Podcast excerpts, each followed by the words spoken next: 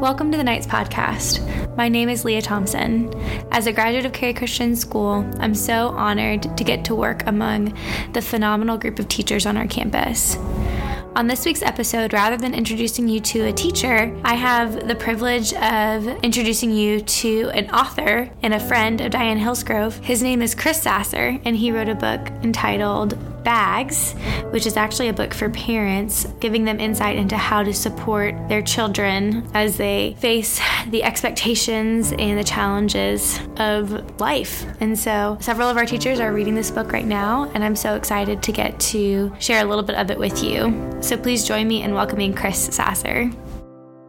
Thank you so much for joining me on the podcast, Chris. Can you give just a little bit of an introduction of who you are and um, how you might be connected to Cary Christian and yeah, yeah, So my name is Chris Sasser. Uh, I am a pastor in Wilmington, North Carolina. I work as the pastor of family ministries at Port City Community Church, which means I oversee kind of everything from birth through high school, including parents, and that's kind of been a real focus of mine over the last couple of years of just not not settling for what I think a lot of churches settle for is putting children's ministry and student ministry under the same umbrella and calling it family ministry. There's a whole other leg there we're missing, uh, and it's parents. And so that's mm-hmm. kind of been my focus for the last couple of years at my church. I'm from Raleigh, grew up in Raleigh, moved here to Wilmington in uh, 2013, and I am good friends with Diane.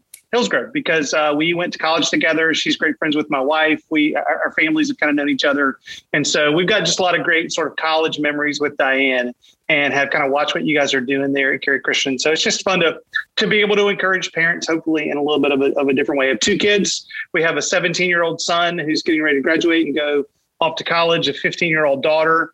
Um, and we just have a lot of fun together as a family. So that's us. That's awesome. Thank you so much. I'm really thankful for you coming on and um, talking with me for a little bit about specifically your book, Bags, which is a resource for parents. And uh, we've actually adopted this um, among our staff. So we introduced it at one of our staff trainings. And so several of our teachers are actually reading it right now as well.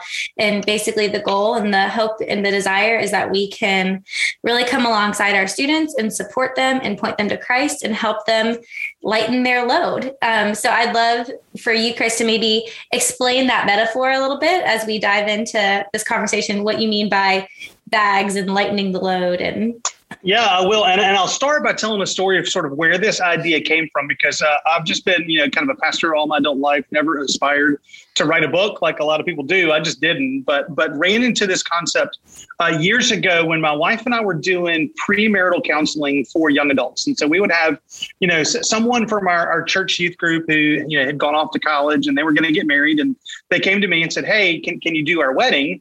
Um, and I was honored to do that. And so we kind of mm-hmm. usually knew them pretty well. Sometimes they met somebody new in college and, you know, we, we didn't know the new person. Sometimes it was two people from youth group who, you know, we saw when they were in sixth grade, they were going to get married.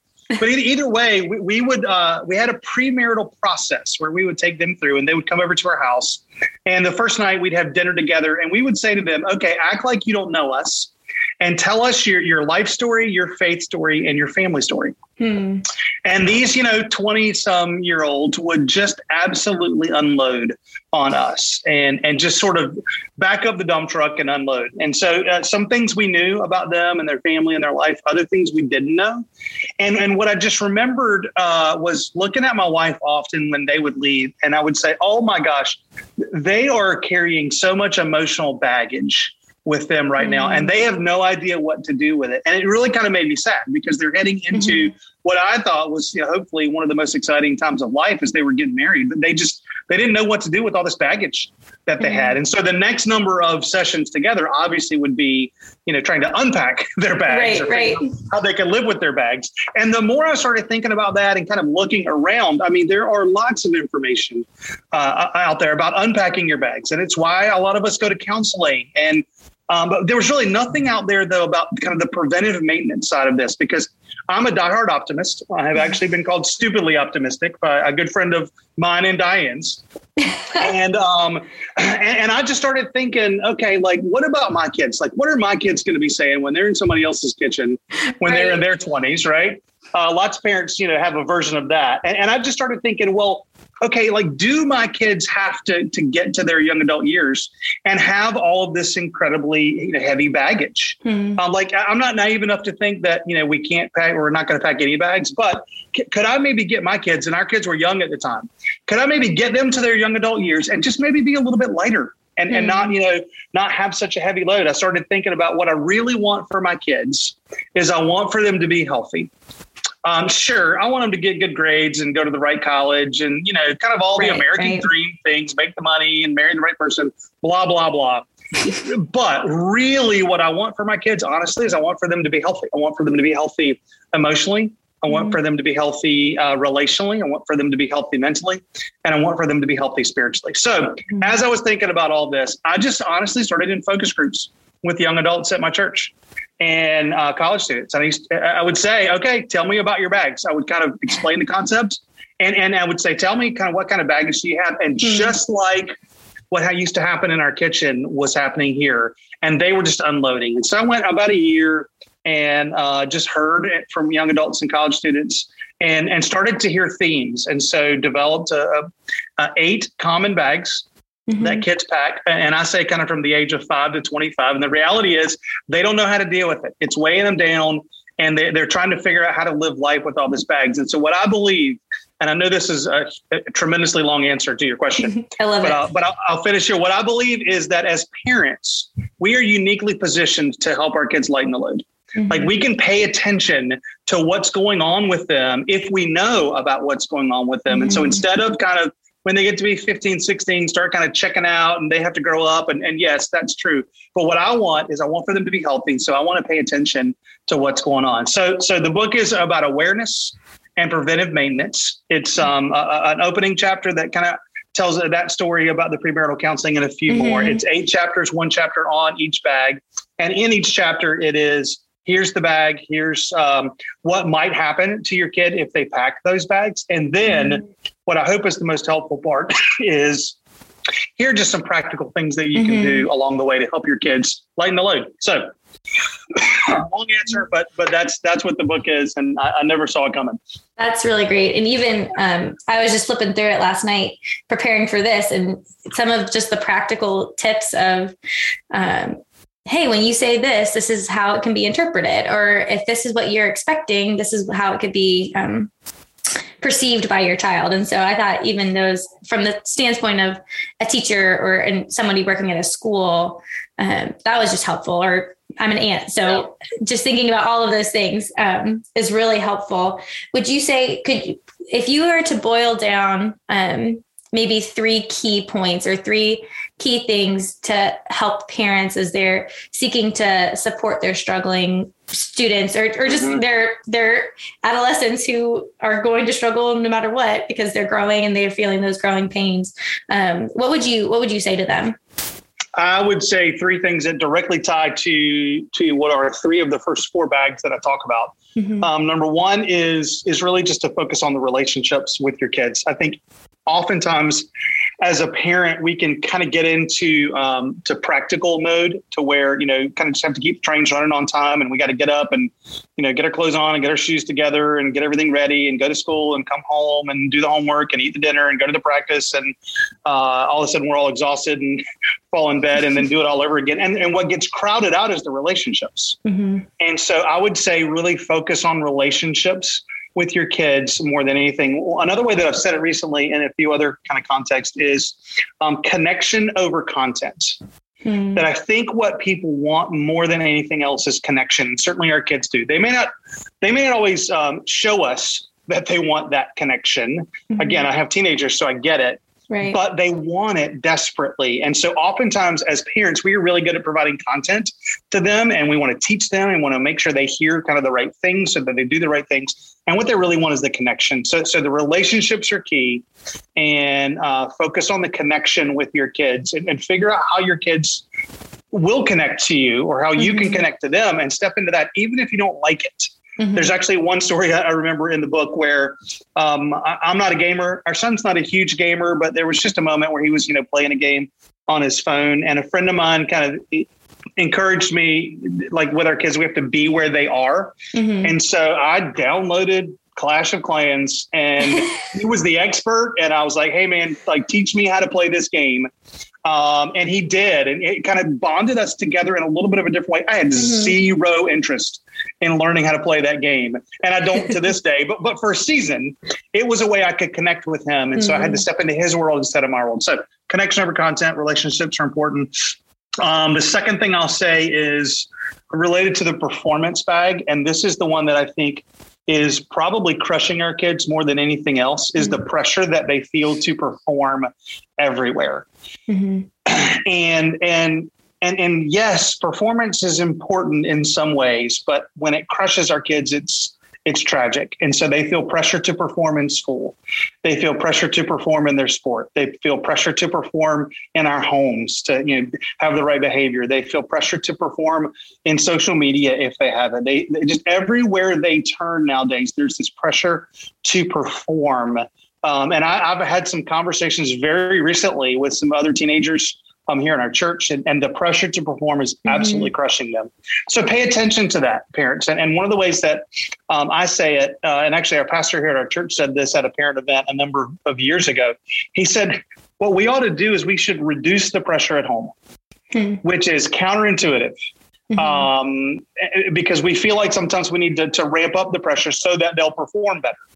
But but what if home was a place where our kids um, could sort of step back from the pressure mm. and they could feel back to what I kind of encouraged at the beginning, they could feel the connection and the relationships mm-hmm. um, instead of always feeling, even from their parents, a pressure to perform. Mm-hmm. Um, so that's the mm-hmm. second thing reduce the pressure at home and, and, pay attention to performance. Probably the last thing, the third thing I would say is um, to just help them uh, land and, and, sort of um, settle into their identity. Mm-hmm. And obviously, what I want, what I think uh, parents listening want, is is for our kids to have an identity in Christ. Mm-hmm. You know, if if they land on their identity as a student, and you know, all of a sudden they got to you know perform and you know be on the honor roll and, and get the right grades and get into the right school. At some point, that that crashes and goes away.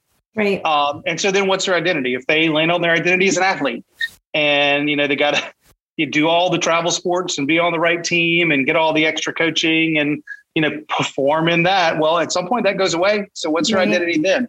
Right. If they if their identity is I'm a I'm a I'm a failure, um, mm-hmm. like and, and they begin to internalize they can never get anything right.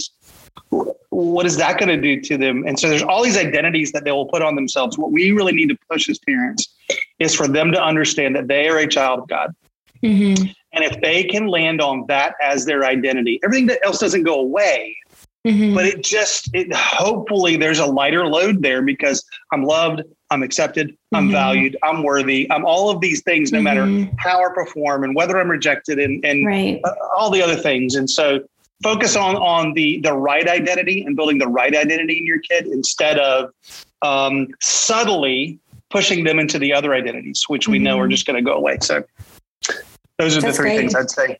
That's great. That's awesome. Thank you so much. Yeah. yeah, I think we talk all the time and I have a little the little ending to the podcast is always just the reminder that our prayer for every one of our students is that through each conversation on our campus, our students would be equipped to flourish in the modern world by finding their identity in Christ. There, and there that, I, that idea that this is what is going to give them life and life abundantly, as if they understand who Christ views them as and who they are in him that's that's beautiful um, absolutely and I love I'm I'm really thankful. Thank you so much for walking through all of that and for kind of giving that perspective specifically for our parents because again this is a podcast for parents. We are we are at a school and so thinking through what does that like what does this mean for a teacher? What does it mean for a teacher yeah. to um connect like having connection over content because obviously my job is to give you content provide content absolutely right sure. and so what does that um what does that look like for and i mean i think it just means we're building relationships and i think both as a parent and as a teacher um, there are ways to do exactly what you're describing to to to provide the connection through the content because obviously there are moments in life where we have to provide the content because mm-hmm. they don't know it and they need to learn it but when when we're just providing content for the sake of content or here, here's where I, I'm probably am guilty as a parent. If I provide content for the sake of behavior modification and control, mm-hmm. Mm-hmm. they can sniff that out a mile away, especially as they get older. And so um, the the content just does need to be meshed with the connection in mm-hmm. in kind of a real way. And here's one other thing I want to say to parents, really just kind of about this concept and, and about the book in general. So funny story, uh, you know, I was noodling on this for a couple of years, quite honestly, and was doing these focus groups and talking to people and just relying on some of my own ministry experience because I've now been in in full-time ministry for almost 30 years. And in, in the midst of it, I, I floated the idea to my wife who's been in youth ministry for a long time, has been in the church, she's a solid believer. And she was like, hmm, nah. Because what, what she was hearing from me for a while was, as parents, we are the ones who heap all this baggage onto our kids. Mm. And her, her her thought was, who wants to read about that? Hmm. And she's right. Um, but but but we are not the sure we play a little bit of a part in that mm-hmm. when it comes to our kids. But coaches pack bags, teachers mm-hmm. pack bags, peers pack bags, uh, culture packed bags, social media. Mm-hmm. I mean. I, I could go on and on and on. As a parent, though, we are uniquely positioned to pay attention to it mm-hmm. in a different way, and that's what what kind of. And when she understood that, the light bulb went off, and she was like, "Oh, okay, yeah, this is helpful." And and that's what I'm hearing from people who are who are reading it. Is hopefully it's just you know it's relatable, it's real life, mm-hmm. it's um, and it's not our fault. Yeah, yeah. Parents. And so I don't, want parents to hear it's your fault if your kids have any baggage. And the other thing that I'll say is, oftentimes when I have a chance to talk to parents about this, parents will quickly go to, uh, "Oh, wait a minute." I have that baggage. Hmm. like I, I, yeah. I have, feel the pressure to perform, and I, you know, feel rejected. And so, what do I do about that as I'm trying to help my kids not have these other bags. And what I would say mm-hmm. is go to counseling. uh, or you know talk to a trusted friend. Just yeah. confront what it is that you're feeling when it comes to your own baggage from your own past and try to get healthy yourself in the midst of paying attention to what's going on with your kids. Because you know we all want to move into a healthy direction. Yeah yeah.